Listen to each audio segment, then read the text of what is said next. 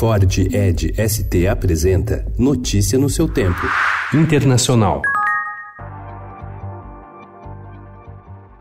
Os preços do petróleo subiram 18% nos mercados globais ontem, depois que uma onda de ataques com drones no fim de semana limitou a metade a produção de petróleo da Arábia Saudita. Os sauditas e os Estados Unidos acusam o Irã pelos ataques, mas os iranianos negam. O atentado no sábado, feito com 10 drones e assumido pelos rebeldes Houthi do Iêmen, patrocinados pela teocracia iraniana, ameaçam aumentar a tensão no Oriente Médio.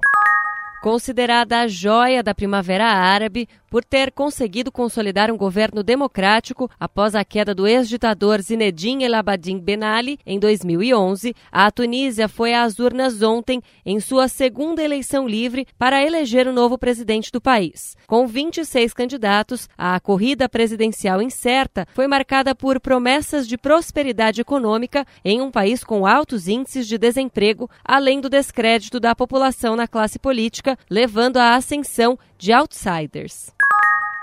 שלום לכם,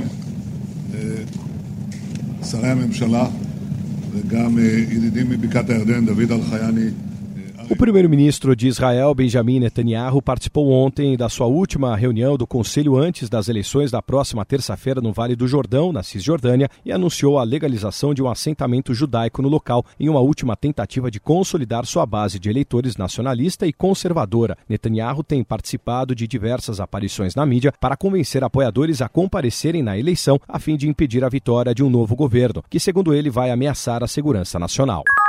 O Partido Britânico Liberal Democrata decidiu adotar formalmente uma política para interromper a saída do Reino Unido da União Europeia, caso vença a eleição geral. O partido detém apenas 18 cadeiras do parlamento britânico, de um total de 650 lugares, mas com a divisão política no país, seu posicionamento pode ser decisivo. Notícia no seu tempo. É um oferecimento de Ford Edge ST, o SUV que coloca performance na sua rotina até na hora de você você se informar.